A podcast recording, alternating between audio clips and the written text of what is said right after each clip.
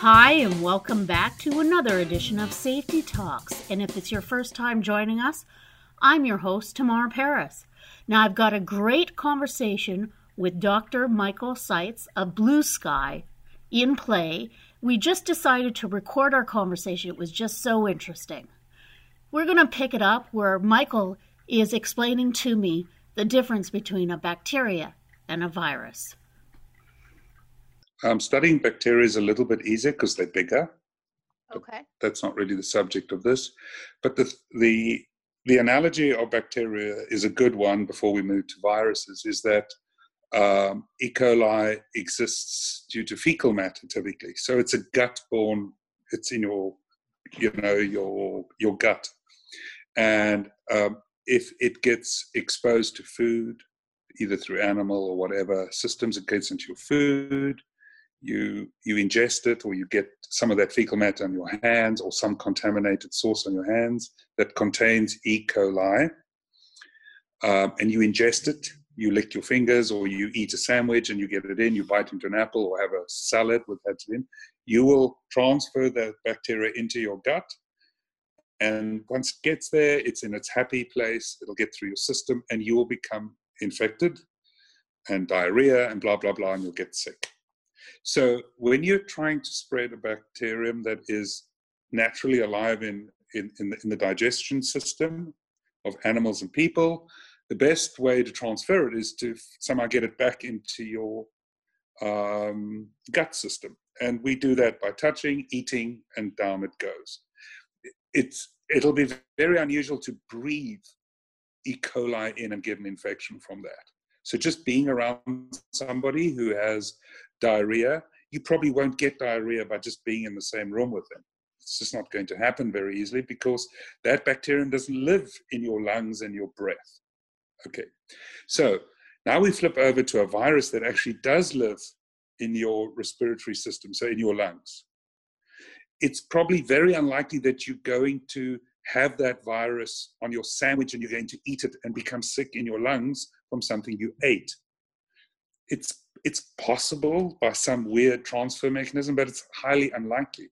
It's far more reasonable to say if I um, breathe in or take into my saliva system so that it gets into my mucous system, that is the way to get a respiratory virus. Breathe it in. Okay, and then we got onto this topic of, of a mask. So obviously, a mask is covering your face, and that's uh, you breathe through that mask. So, in principle, that's actually a very good idea is to wear a mask. But there are a few technical problems with masks, which I want to go into now. Um, one of them is that masks often don't fit that well. So I would say they're a 90 plus percent solution to breathing in stuff. Where they are a fantastic solution, however, if you're in fairly close proximity to somebody who coughs or sneezes, so within six feet of a person coughs or sneezes, um, the droplets that that person will shoot out into the air are fairly large. By, and by large, I mean that they will fairly rapidly drop to the floor within six feet distance. So they may have a trajectory like, like you throwing a stone and drop to the floor. However, before they get to the floor, you could breathe them in. So somebody sneezes on you, and you go, oh my goodness, you're wearing a mask, that droplet, that rain droplet will end up in the mask rather than end up accidentally being sucked into your mouth.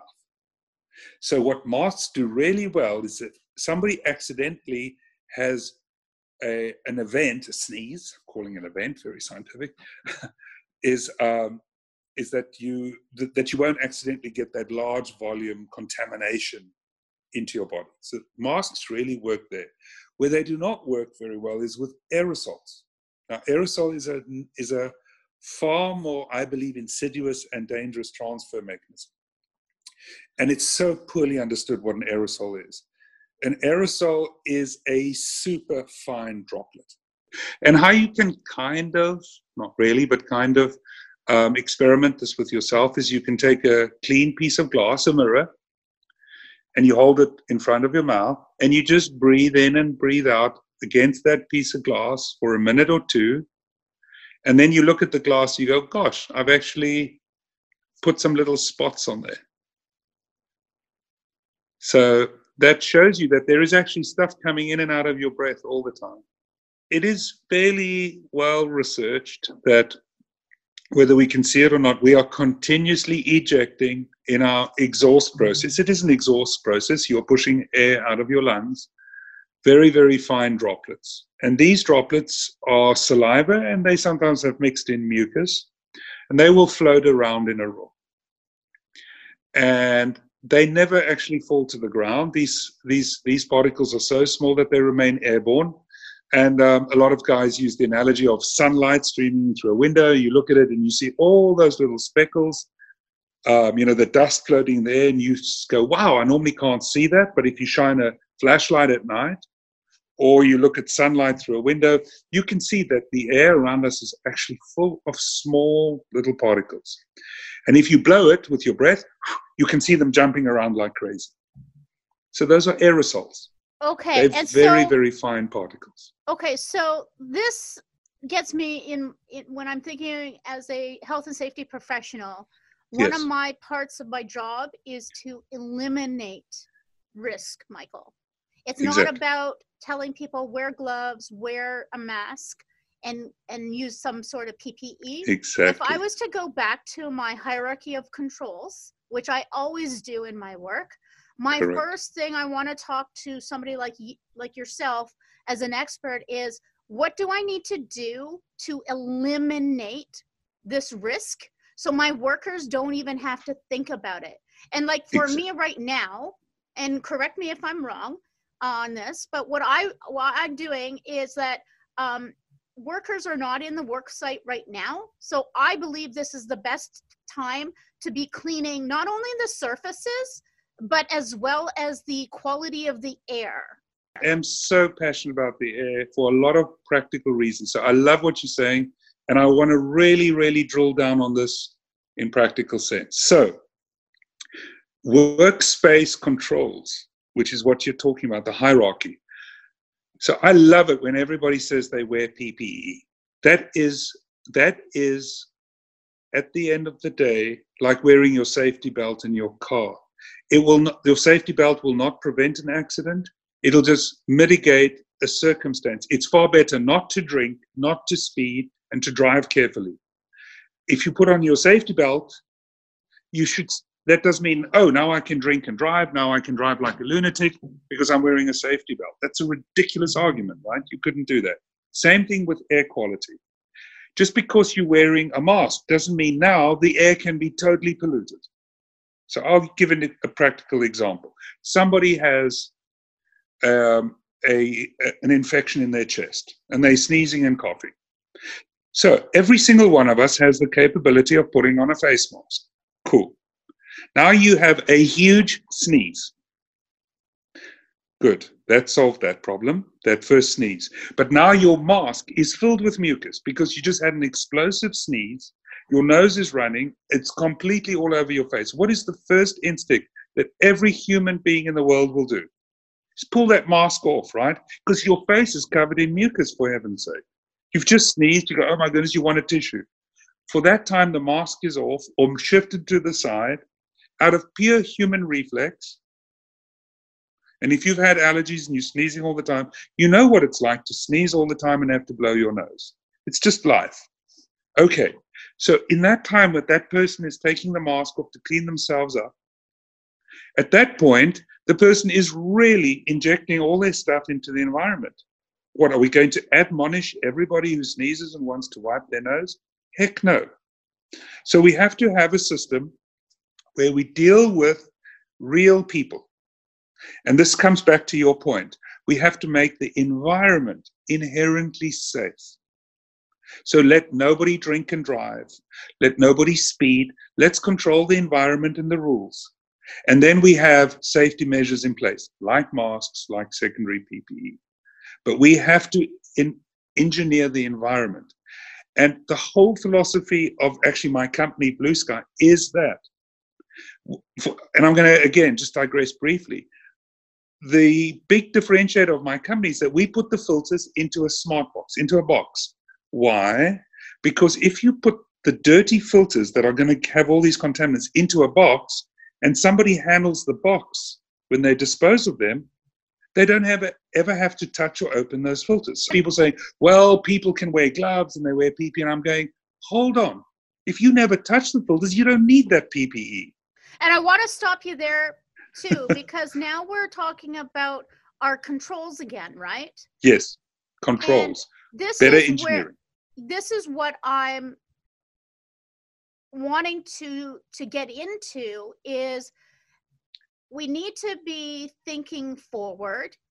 Yes we're we're in a, the crisis zone right now but michael this is never going to go away. We're always going to have a virus of this this virus as well as new ones come along. Yes and, Absolutely. and people need to understand that it's not about being self isolated for two weeks. It's about also rethinking how are we cleaning our environment?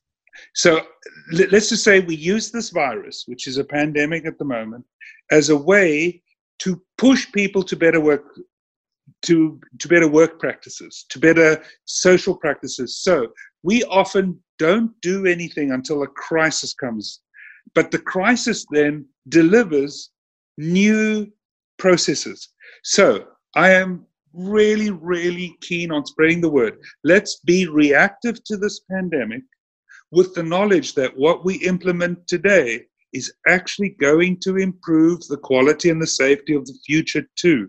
So we're not going to take it out afterwards because, frankly, flus and viruses every season cost a fortune and bring a lot of misery through the population because they spread rampantly and we seem to have no control and frankly, I believe, and I hope we can use this opportunity with the coronavirus to show that we are being really silly with how we manage infection. When it comes to E. coli, if one person gets sick and it's established the spinach that was harvested in ABC country, they immediately take it off the shelves as a total recall. There's an oh my word. Well, that's because we know that the transmission is through the leaves and you eat it.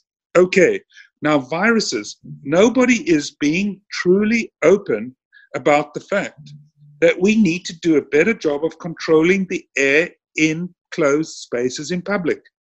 And I want to stop you there.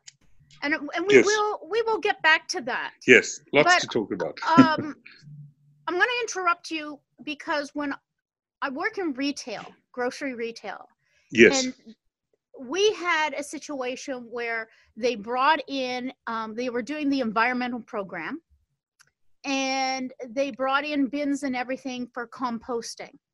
Yes. And the when you compost, it releases fumes. Yes. And if you breathe in those fumes, it will make you very sick because you're actually breathing in fungus. Right. So I have already in my own workplace had to fight for them to relook at air quality because when they did this environmental program, they were making people, not only the employees, but the customers sick also from yes. this. So this is not just a virus issue. Absolutely. It's pollens, it's allergens, it's bacteria that float, it's spores, in other words, fungus, all these things, molds. Absolutely. It all gets swept away with a common, common thing. So here is, I'm going to use the best analogy, I believe, to think about our workspace um, environment and what we breathe. Okay, so the first thing to, to, to completely be crystal on is the concept of an aerosol. And now I'm going to give you the best example of an aerosol that we can see, and sometimes we can't even see, but we can smell it. Cigar smoke. Cigar smoke is an aerosol. These are particles. It's not a gas, it's particles. You can capture it, cigar smoke in a filter. Right. So if somebody lights up a cigar and that smoke is in the air, you see the smoke around them at first in the area that they have breathed out. Now, I want to focus on the cigar smoke somebody puffs out because that is the same as the aerosol you breathe out. The actual cigar is just like your compost or it's or it's just like maybe black mold or something. So that's the same analogy. But so imagine spores, uh, pollen, and, and, and, and aerosols that you breathe in and out that contain viruses being that cigar smoke. If that cigar smoke, which is a reality in the environment, it exists, if somebody 10 feet away suddenly goes, hey, don't smoke in here, I can smell that. That is a sign that anything that is in the air will go from person to person or from location to location. In a properly ventilated area, and by properly ventilated, I mean ventilation which either flows from the roof down to the floor or from the floor up to the roof. So vertical draft, not wind draft. We're so used to it blowing sideways. Well, sideways is how my cough ends up in your face. But if I cough towards the ground, as a silly example, I'm not suggesting it, it'll go down. It's not going to rain on you. So we need to create in public spaces situations where the draft is from top to bottom, just like air conditioning. The cold air the warm air comes in through the ceiling and flows down onto the people. What we don't have is a restri- is where we withdraw the air from the bottom and then filter it through HEPA filtration, which captures all the aerosols, because that's the stuff that's got the fungus, the bacteria, the pollen, and the viruses in. While we're recirculating it to take it from the floor back to the top, we have to remove that on the way and then put that air back in the room. So you've got a continual cycle. Heavens, we do it in our swimming pools. You suck the water out of the pool, you filter out the algae and everything, and then you put the clean water back in the pool. So when we're looking at elimination solutions, what we yes. need to be doing is thinking about okay, so we have the the air blowing in. Yes, now we need t- to extract and have a filter when it goes pulling it out. Correct. So it's more circular. Yes, top to bottom is ideal, or bottom to top is also okay, but usually top to bottom is the best and not sideways. Clean air is a quality of life issue. It's just like drinking water. You could have horrible tasting drink water that doesn't make you sick but is gross. That's quality of life. Or you could have drinking water that doesn't make you feel that well. You always feel a bit queasy. So we are very particular about what we drink. And these days we even put it in bottles. Great. So we don't even open the tap anymore. Okay. So we're very aware of it. But what is stunning to me is that what we breathe in, we're kind of totally tolerant. And I think it comes from the days where, you know, cars exhausts are normal, uh, smoking is normal, whatever, whatever. People have finally got sense of, hey, secondhand smoke is a problem. That was the start towards the air quality movement, realizing that passively breathing in junk just doesn't make you feel better. And frankly, if somebody can take care of the common space, the most common space we have is the air we breathe. It needs to be taken care of. We take care of the temperature of the air, too hot, too cold, no brainer. But how we filter it is still considered secondary and a luxury. Heavens, today we spend more time indoors than ever before, which means the contamination is higher, and the possibilities of having a cleaner work environment are easier. At home, we actually go to great lengths these days to make sure our homes are have good air filtration. We buy these ionizers, we change our filters in our air conditioning regularly, blah, blah, blah. Then we go to the office and we have no control over that because it's the landlord or the company that controls that space. And heaven forbid if you're a worker in a factory and you're welding, well, then you just you know, shake it off. People have been doing this for years. Become a man, whatever. Blah, blah, blah. Oh, really? That's so brilliant. On the other side, it does require investment. It does cost money. Well, so does bottled water. Opening up the tap costs exactly zero for a glass of water. Cracking the top of, of a water bottle costs serious money, serious environmental Im- impact. But we want it because it improves the quality of the water we drink. And we think that's important. I think people need to be just as mindful about the air we breathe. Now, I just want to quickly, before I forget this, go on to one very critical, critical practical point. A lot of the air conditioner guys will say, yes, yes, yes, air conditioning has filters in it. As far as I'm concerned, that is an engineering failure right there. the filtration system on an air conditioning system should ideally be separated from the air conditioning system because, in other words, those filters can become the source of contagion if the filters are not properly managed. Those filters become the home of everything you're collecting. Mm-hmm. Those are the garbage cans. Would you really put the garbage can in the middle of your living room? No.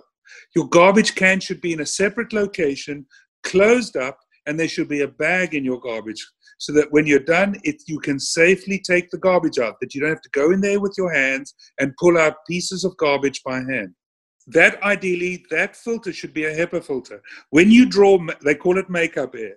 When you draw fresh air in from outside, it should go through HEPA filtration theoretically so that you don't bring in aerosols and floating things from outside.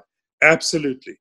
But the makeup air is very rarely HEPA. And people will argue, well, makeup air comes in when you open your front door and there's no filter. I agree. But does that mean because there is some mud in the water that we should start adding more mud?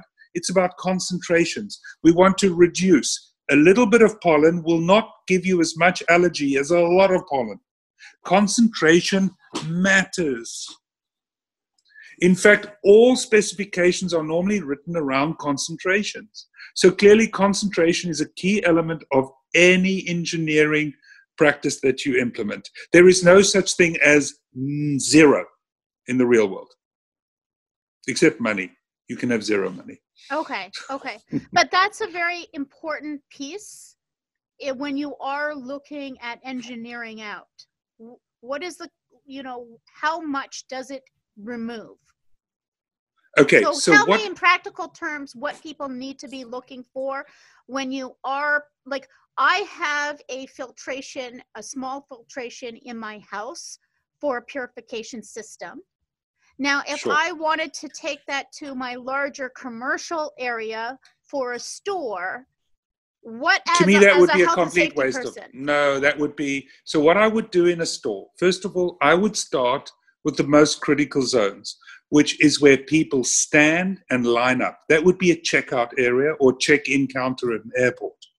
So we sit on a plane and it's very safe. A plane is actually a very safe space to be in because they've got amazing air filtration systems in aircraft. Okay. But when you are standing about to board a plane or you are sitting in the main area, there is no safety around there. Those aerosols are floating around there. So when you're sitting or when you're standing in a lineup at a, at a supermarket, at a pharmacy, or even sitting in the waiting room of a doctor's office waiting for an x ray or whatever, those are the dangerous airspaces. Those are uncontrolled airspaces. So you're sitting there, you don't know what the person across from you has, and even worse, the person that was already walked out, you don't even see them anymore, they left behind. If somebody smoked a cigar in a hospital waiting room and left, and you came in 10 minutes later, would you be able to smell that somebody had been smoking a cigar in that room? Yeah. If yeah. the oh. answer is yes, they have terrible ventilation system going okay. there. And so, so gonna, the, I, mm-hmm. I, just want to, again, I want to put this in practical terms for our yes. audience yes. for health and safety professionals who right now are in trying to figure out how do I mitigate this risk. So when we're doing a risk assessment in yes. our workplaces, we have to be looking at where are the areas that people are congregating, standing around, maybe people are at workstations. Correct. And those are our hot zones. Absolutely. So, if there is a hot zone where people are moving into through a space, let's let's draw a, um, an imaginary box, and people are walking through that imaginary box. So, if somebody's standing at a lineup to get on an escalator, there's a lot of flow through that space. So there you need high updraft. It's almost like we're walking through one of the entrances of a supermarket where they're blowing a, a wall of hot air. That would be extreme. But essentially, you want to have areas where people are transitioning across. You want fairly high updraft. So you're continuously sweeping fresh air, filtered air into that zone so that the next person coming into that zone does not immediately get the previous person's stuff in. But here's what's critical we are not trying to build a perfect system. What we're trying to say if one person is infected and they are breathing in a space and they move on, that it isn't another 20 people that are exposed to that person's space, it's maybe one or two. Now, that might sound terrible. Are we going to sacrifice one or two? Well, in the real world, if an accident happens, it's going to happen. People are infected, they can sneeze on somebody. But are we wanting to involve 20 cars in the accident? Or do we want to increase following distance so that the accident is kept to those two cars involved in the primary accident and the rest of the people can safely stop? Because what's happening right now in an analogous form is that by not having this HEPA filtration and this good, you know, vertical draft, we are essentially having zero following distance. So we've got a major pileup. So one person is infected at a grocery store. They didn't even know it at the time. They got sick the next day. And everybody who walked into that space to pay for their goods, maybe it's 20 people in, in the next 30 minutes, they now are subject to that person's infection. And they didn't even know it. And yes. so what I'm hearing you say to me again going back to when I'm doing my my assessment, that risk assessment of what are the hazards in my own unique workplace Yes. That's very important here. So for me, I'm looking at where my cashiers are. I'm looking at the lineup area of where customers exactly. line up. That could be in the the cashier area, that could be in the deli area, anywhere people are Absolutely. lining up. Absolutely. And then Absolutely. when I'm also looking at next phase would be where are my workers standing and where are the most populated departments Absolutely. where people uh, have a lot of foot traffic Am I getting yes. this right? Absolutely. So let me give you some practical examples. If I were designing a supermarket tomorrow with air quality and viral transmission in mind, I would put a series of intake ducts under every shelf. So that's where the air gets sucked in.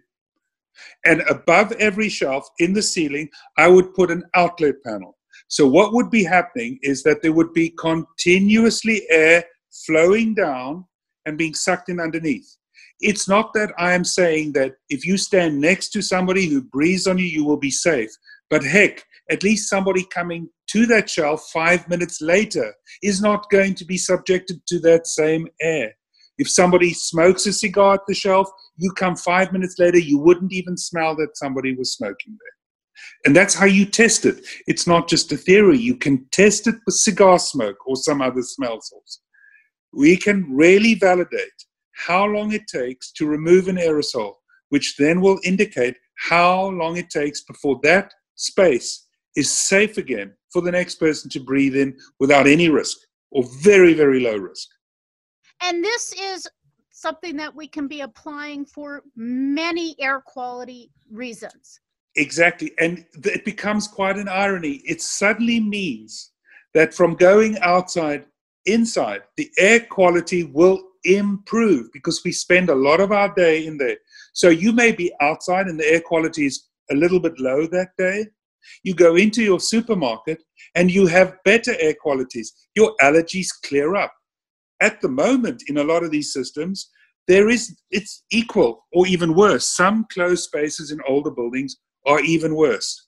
So and it's all about filtering and correct airflow. It's the combination of the two the direction of the air nicely spread.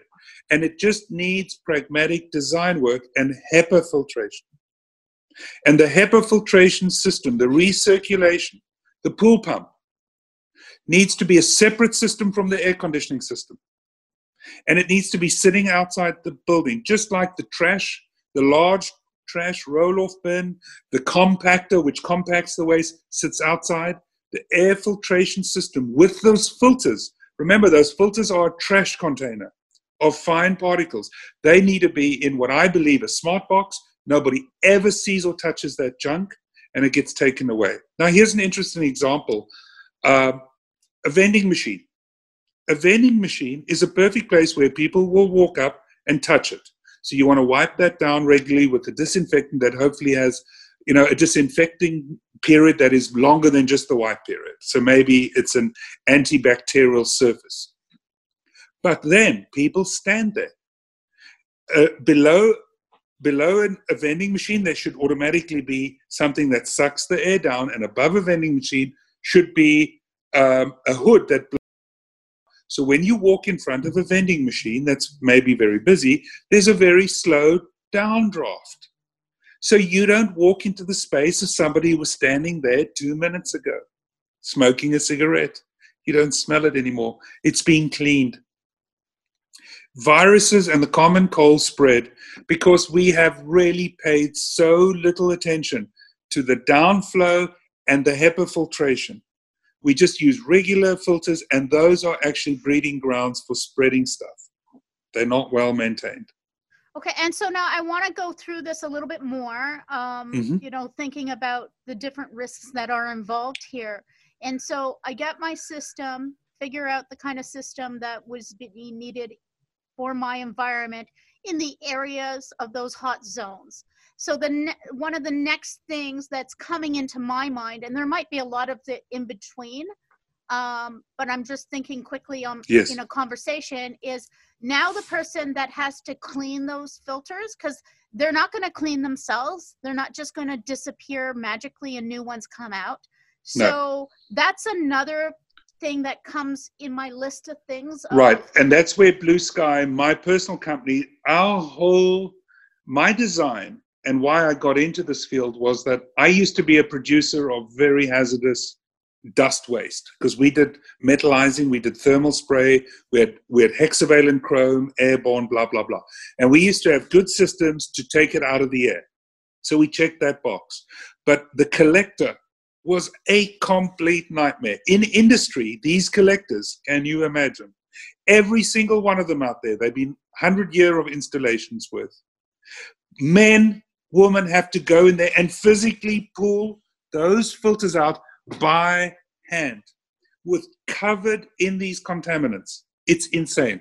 So the whole concept that I've basically come up with is that the filter itself should be in a box. And the best analogy of this is the inkjet cartridge. The ink is inside the cartridge, and when you change out the cartridge, you don't see the ink. You pull out the cartridge, you put a new one in, and you go. You never messing with ink. It's a clean operation. Our filters, which are laden with the worst contamination, because fine dust is terrible stuff when it's concentrated. We are still all around the world, every single filter is manually handled. And I'm going, that is the most insane thing imaginable. Think about the oil filter. Nobody pulls the, the filter out and then oil dripping. You unscrew the canister, you put it aside, you screw in a new one. That is an encapsulated filter. It's called an oil filter on your car. That is the same principle of the smart box. It's an encapsulated element. I just want to back this up a little bit here because what people will be saying is, well, that person can wear PPE. And I want to again drive the point that our job as safety professionals is to eliminate and mitigate. So saying that somebody who has a very high hazardous job can simply put on some PPE in order to deal with it, I don't believe that we're doing our job well enough if that's our solution. No. We need to think about new ways of elimination.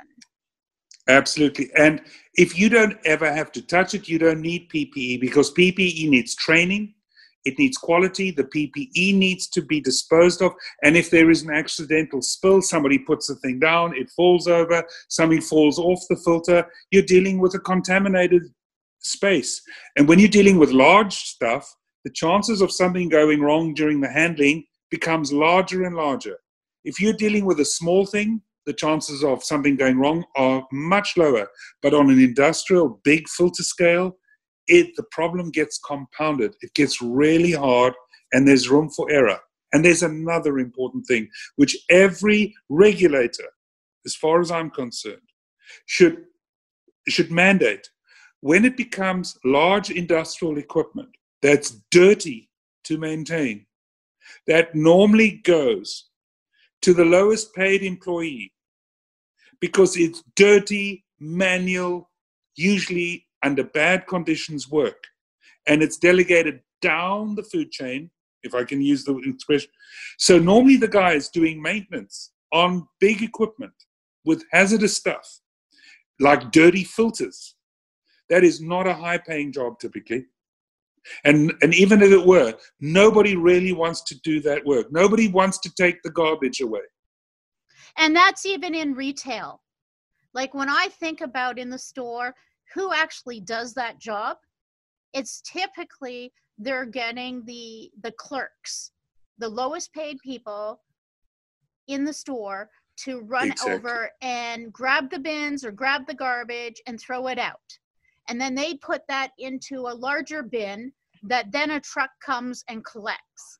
But Absolutely. in between, in the store zone, those employees that are risk, the, the lower paid staff, and I want to drive home this point also because this was really what frustrates me is these are marginalized people who don't even get health benefits because they're part-timers. So when they're sick, Michael, they don't have uh, benefits to fall back on like a and lot it's of even well-paid worse. They cycle do. in and out of work. Normally, the they go to a new job, and then a lot of the problems related to dust infections or, or dust they come later. When you smoke when you're younger, the real impact of your smoking habit will materialize later in your life. A lot of the work practices that people have when they are younger, lowerly paid workers, they will reap the consequences of that later. And as leaders, as management people, as regulators, the people that need to be protected are those people because they don't know what they're doing. They think they're bulletproof and they will do whatever it takes to essentially earn an income. They have to. So it it is far smarter to design something that is intrinsically safer. And when it comes to dealing with trash and dirty contaminated parts, it is far safer to design the darn part that it is low risk and it can't cross contaminate, that you don't need training, that you don't need paperwork because it's safe by design. It's you don't need special regulations. You simply need a regulation to say you cannot use the old style. And that's what I bring want to bring around with filtration is filters should never ever need manual manipulation. They should always be contained in an enclosure. I call it a smart box. And on industrial scale, that's obviously where I'm focusing because that's my area. But in general, whether it be a syringe needle, whether it be the trash in your own home, whether it be the poop you pick up from a dog, it should be inside a package and nobody puts their hands in there. Sorry. In dust collection, yeah, in okay. aerosol collection, everybody is looking at the chronic problem. And the acute problem, we deal with special precautions, special gloves, special PPE. I'm saying, hey, we can have our cake and eat it here.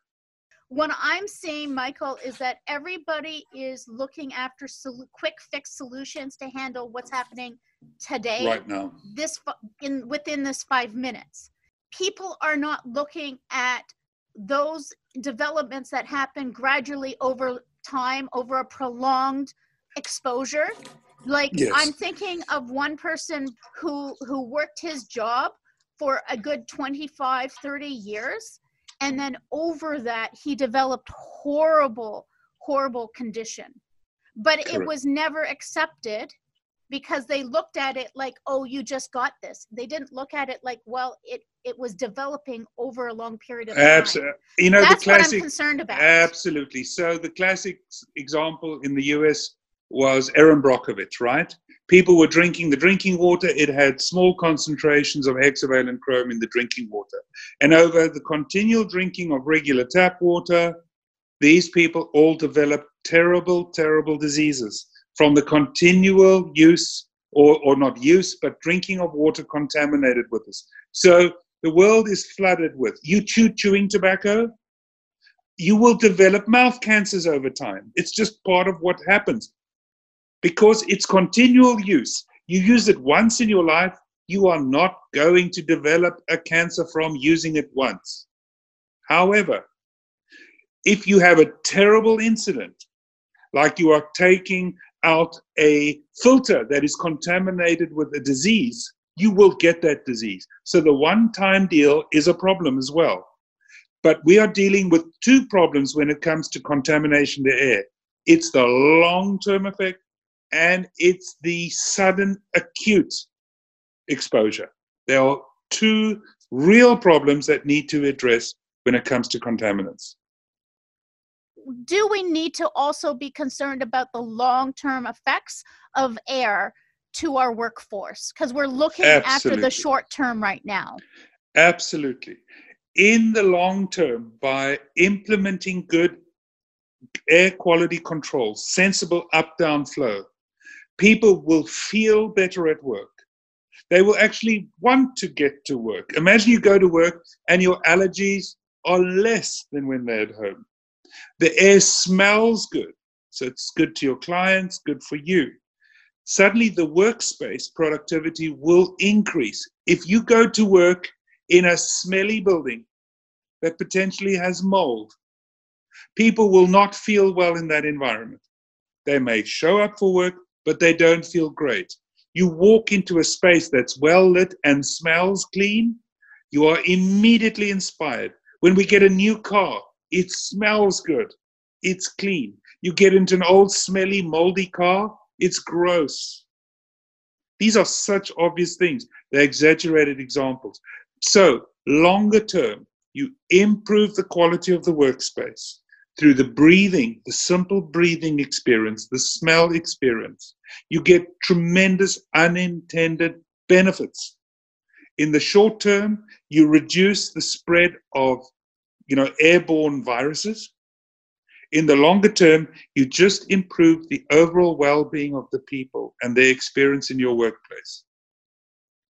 Yeah, that and that's really what I wanted to to be getting into when we, we are doing our discussions is I want to be bringing back that we need to be going back to the basics of looking at what can we eliminate and what can, can we control before we even ask our workers to yes. be doing things making it so, as little as possible that is their onus absolutely so if i had my my dream for everybody my wish it would be that all public spaces are engineered from day one or retrofitted with absolutely heat, heating, cooling, and humidification system, and in parallel as a separate system, an up-down airflow system which has got HEPA filtration attached. And for a good engineered system, the HEPA filtration, which is a trash can for air, it's a trash can that that gets handled as a smart box. Nobody ever opens that darn trash can. The trash can is discarded because that particular class of trash is very dangerous when exposed again. And that it gets managed as a trash can. Okay and so i really want um, we have actually recorded our, our discussion because we started to have a discussion and we were getting into some really good stuff. So this is a bit raw. But one thing I did want to ask is because right now we've got a lot of um, places that have sent people home for yes. an isolation period yes. that has been called on up here in Canada. Which anyway. is a good idea, by the way. It buys yeah, but, us time. Yeah, it buys us time. But this is what I want to ask you because we yes. do have time. So, what can health and safety professionals be discussing with those planning teams about ways to when pe- before people come back help clean out the air is that an unreasonable expectation no this is the key key key what i want to almost shout from the mountains today right now because now we have time is when people return to normal functions. Let's begin by going to the grocery store.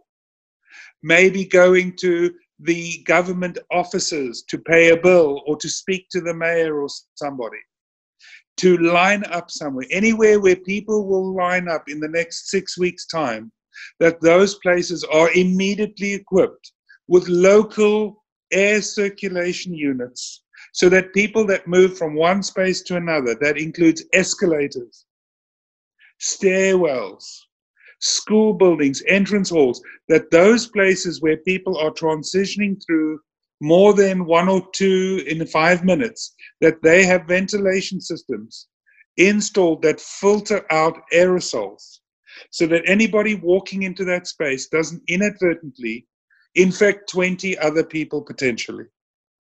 Okay, so you've talked about a lot of public areas, grocery yes. stores, government yes. services, etc. So if you have a place, a Starbucks lineup, right? Yeah. With coffee, you need a lot of air up and down because people are moving through fast. If you're in an office environment, I would implement HEPA filtration. Absolutely.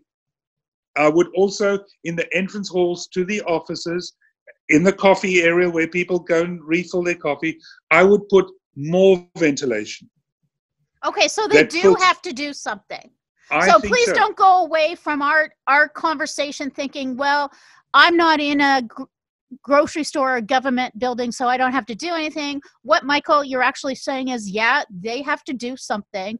And in those zones, again, where people are congregating, look at when you're doing your assessment, look at where are people congregating, meeting yes. rooms, coffee areas, etc.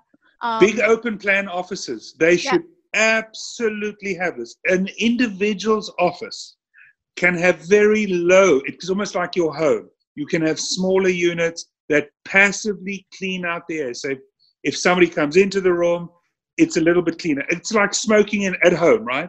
Versus a bar where there are a hundred people smoking in a bar, and thank goodness it's banned, but you would need a lot of ventilation to keep that area smoke free. Whereas at your room at home, if one person's smoking, you could get away with slightly less ventilation cleaning because there's okay. not so much source. So there's a little bit of a balance.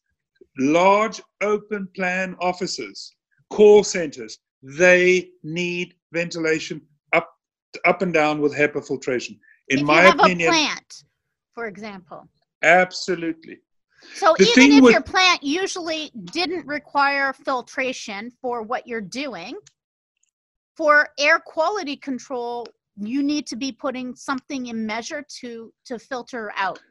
I think it's just good practice. In a big plant with big ceilings and that, with a lot of air movement, the dilution is huge. So it's not quite as critical and intense as retail spaces, as government offices, heaven schools, bus terminals. If they're in the open and the wind's blowing, perfect, no problem there. I have no fear with open spaces. And this is why I believe the winter is the worst possible time and why these epidemics spread like crazy in the winter, because we close our doors mm. and we warm those spaces. We don't make them hot, we warm them. We bring them up to a temperature which is toasty so that we don't freeze to death. And under those circumstances, we close the windows, we close the doors, and then people walk in and out. And those aerosol spray, there is how do you get a room to be really smoky? Close the windows and the close the doors. Those same aerosols could contain bugs. Well, thank you for taking your time to do this chat today. I do appreciate that. Oh, you're welcome. I'm obviously trying to shine a light on something that I consider is so obvious when you reflect on it. Mm-hmm. And the only thing you have to basically take on good faith from the experts is A, that we are breathing out aerosols in the same way that when we breathe out smoke when we're smoking, secondhand smoke is real, it's an aerosol. That's the number one, that we do breathe out aerosols, that these aerosols remain in the air indefinitely. That cigarette smoke will hang in the air for an hour. And thirdly, that those aerosols do contain bugs, germs, viruses, they can contain bacteria. And therefore, would you like to walk into a room where 10 minutes ago somebody who was infected had been standing there having a normal conversation, going about their business, and you walk into the airspace. The same way we don't like to walk into a smoky room and the smoker has already left the room, yeah. leaving his stale air behind. And that infection could be a number of different things because, like, when I went on to the Center Absolutely. of Disease Controls, um, there's a lot of different things that are out there. Absolutely. Do you know what's absolutely driving me nuts right now in the current thing? Yes, we have to wash our hands. Yes, we have to wipe down surfaces.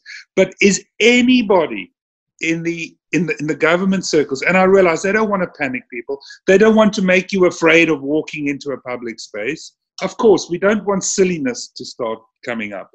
But they should be speaking openly and saying, listen, pharmacy groups, large retail guys. I do not understand.